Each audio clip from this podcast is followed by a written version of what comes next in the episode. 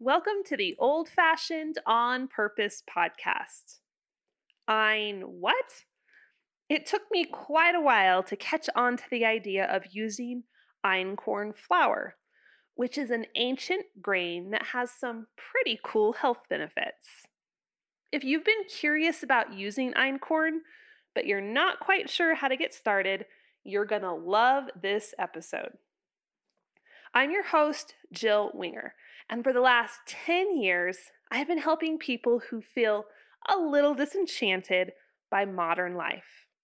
I'll show you how to create the life you really want by learning how to grow your own food and master old fashioned skills.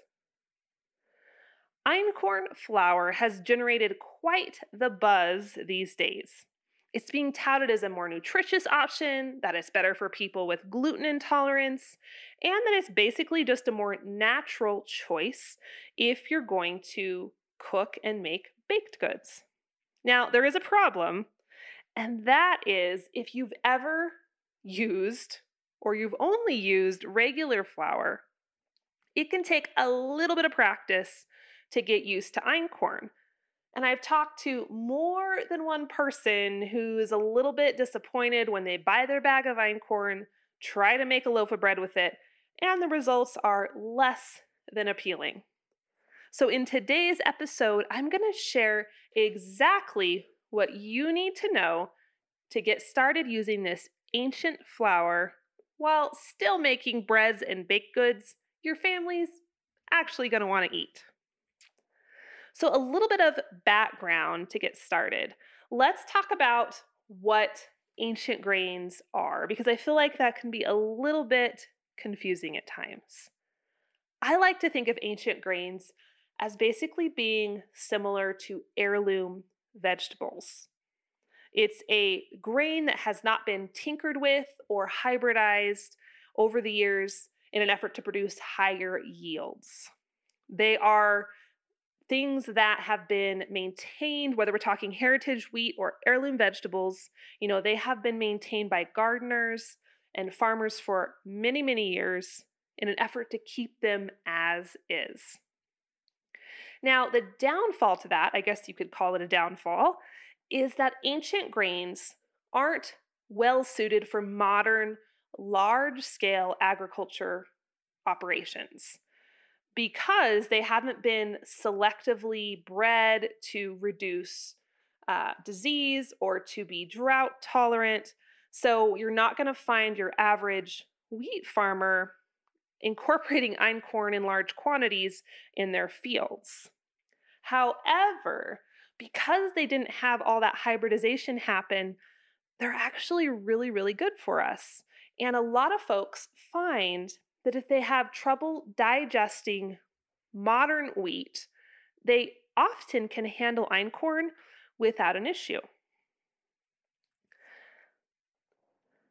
I personally love baking with einkorn. It gives the baked goods this rich, nutty flavor. It's way more tasty than your typical white flour. And it also gives your baked goods more protein, more fiber, and more minerals. So I think the question to ask here is why aren't ancient grains more popular? Why haven't we seen them hit the market and become a trend maybe in with more force than we're seeing now? So a few things to keep in mind as you're venturing into einkorn or other ancient grains for the first time. They can be a little bit fickle. So, yes, they give us that wonderful full flavor and they're more nutritious, but einkorn in particular does not have the same baking qualities of conventional flour. You're going to find it doesn't rise quite as high. The crumb is a little heavier. Um, it's just a little more challenging to work with. That's not to say you can't do it with amazing results, but there is a little bit of a learning curve. So, another thing to consider when you are looking at starting to use einkorn flour in your kitchen is it does come with a slightly higher price tag. However, if you have been on this homestead journey for any amount of time, then you're probably well acquainted with this idea of paying a little bit more for higher quality ingredients, whether that's farm fresh eggs or local raw milk or a bag of einkorn flour. It's worth it to buy this, these ingredients that are better for us and more ethically produced. So for me, yes, einkorn costs a little bit more than the cheap bleached flour at the grocery store, but truly there is no comparison. Also, just a reminder if you're buying whole wheat einkorn flour, like it's already been ground, you want to be really mindful of how you store it. As with all whole wheat flours, they tend to go rancid fairly quickly. Uh, that doesn't mean that they're inferior or you shouldn't use them, but because you are grinding the whole wheat berry, they have the oils and the germ and the bran in there, which makes it whole wheat flour, and that causes it to go bad more quickly. So if you are going to purchase einkorn flour in pre-ground form, I would suggest either getting the all purpose einkorn flour or keeping your whole wheat flour in the freezer when you're not using it.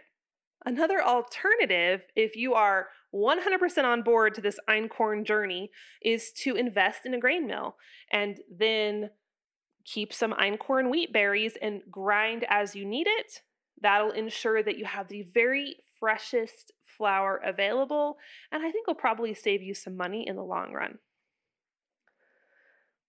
Okay, so I know we have a lot of folks who are wanting to bake with einkorn and other ancient grains, but you're not sure how. Let me reassure you, it is not intimidating. They can be a little fickle, but it's not complicated. So let's walk through some of the basics. So, einkorn definitely acts different than wheat. So we've already stated that. So keep that in mind. I can't say that enough. You cannot generally take a regular wheat flour bread recipe and just throw einkorn in it without some adjustments. So grab your pen and paper. Here are some of the most important things to remember as you bake. Okay, so number one, you can substitute whole wheat einkorn flour one to one for regular whole wheat flour in most recipes although you may need to reduce the liquid by about 15%. So let me say that again. If you have a, a recipe using regular whole wheat flour, you can probably substitute whole wheat einkorn flour one to one without too much issue. However, what you don't want to do is if you have a recipe that calls for all purpose einkorn flour, you definitely don't want to use whole wheat instead because that does take some definite adjustments. Uh, it's not going to be super palatable trying to go one to one in that scenario. Okay, I want you to also keep in mind that einkorn absorbs liquid more slowly than other flours. So as you add the liquid ingredients into your dough, give it a little bit of time to absorb. And also, you know that smooth, elastic dough that you're used to in your regular yeast bread recipes? You're probably not going to see that with your einkorn doughs. They're going to be much stickier and much wetter, which is totally fine, but it can be a little bit surprising when you see it for the first time. Einkorn doughs, especially if they contain extra ingredients like eggs, milk, butter, they're going to rise more slowly than you're used to. So I know for me, as I've gotten to know our climate and our altitude and how my ingredients work, I know that I can mix up a batch of dough, let it rise in a warm place, and within 45 minutes, it's ready for the next step. Einkorn doesn't work quite like that, it takes a little bit longer, so make sure you plan that into your schedule. You're also probably not going to ask your einkorn doughs to rise as high as we would a traditional wheat dough. I would say a good rule of thumb is to let it rise by about half uh, and call it good. It's not going to be that giant puffy rise. And if you're just getting your first bag of einkorn flour, you're a little bit nervous, I would highly recommend starting with some non yeast recipes, whether that's einkorn cookies or einkorn quick breads. Start with something that doesn't have to rise and doesn't need a lot of gluten development to make it edible. And that'll give you some experience using the flour, seeing how it absorbs liquids, and then going from there. So, a great example of an einkorn yeast dough that I always think of would be the einkorn cinnamon rolls. So, I included this recipe in my Heritage Cooking Crash course, which is my uh, old fashioned cooking course. And if you've watched those videos, you can see right on camera the dough does not get as puffy and full as your traditional cinnamon rolls do. In fact, you know, you do your roll and you put your cinnamon and sugar and you put it into the little pinwheels. And when I stick them in my greased pan to do the second rise, like there's not a whole heck of a lot of change from when I start to the rise to when I finish the rise. Once I bake them, they definitely puff up, but the cinnamon rolls themselves are just a little more compact, shall we say. It doesn't affect the flavor at all. The cinnamon rolls are fantastic. People love them. I've made them for guests and they get rave reviews. But if you're expecting that giant, puffy, fluffy cinnamon roll, you're going to be a little disappointed. But they're good in their own right. So you got to accept einkorn for what it is. Don't try to make it be regular wheat. And I really think that the extra flavor, the extra digestibility, and that gorgeous yellow, rich coloring totally makes up for it. So, last little side note in case you're having trouble finding einkorn flour, because it's usually not sold in your typical grocery stores, I would suggest looking into Jovial Foods. This is not a sponsored ad for them. I just love them and use them.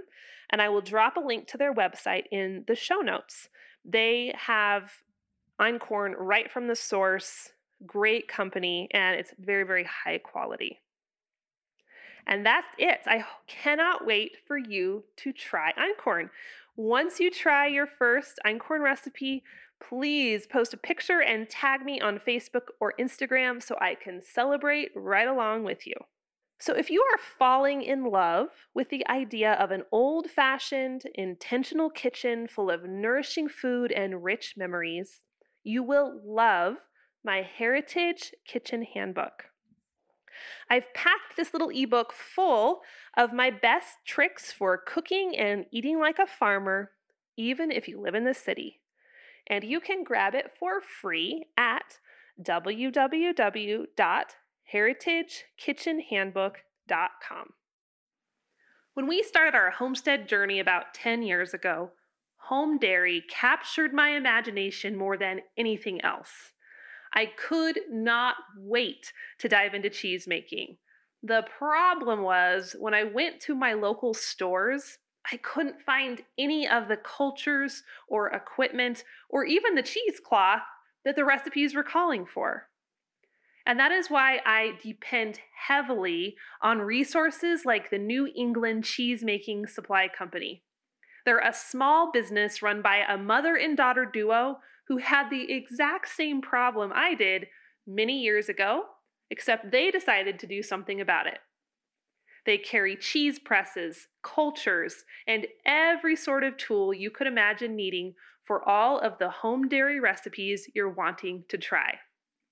And if you head over to theprairiehomestead.com forward slash cheese, I put together a free quick start guide that not only will give you my favorite proven home dairy recipes, there's also a little coupon code in there too. You can grab that for free at theprairiehomestead.com slash cheese. And that is it, my friend. Thank you for listening. And if you have a minute, I would be so honored if you would pop over to iTunes, hit subscribe, and leave a quick review so, so more people can find this podcast and bring homesteading into their lives. I will catch up with you next time on the Old Fashioned on Purpose podcast.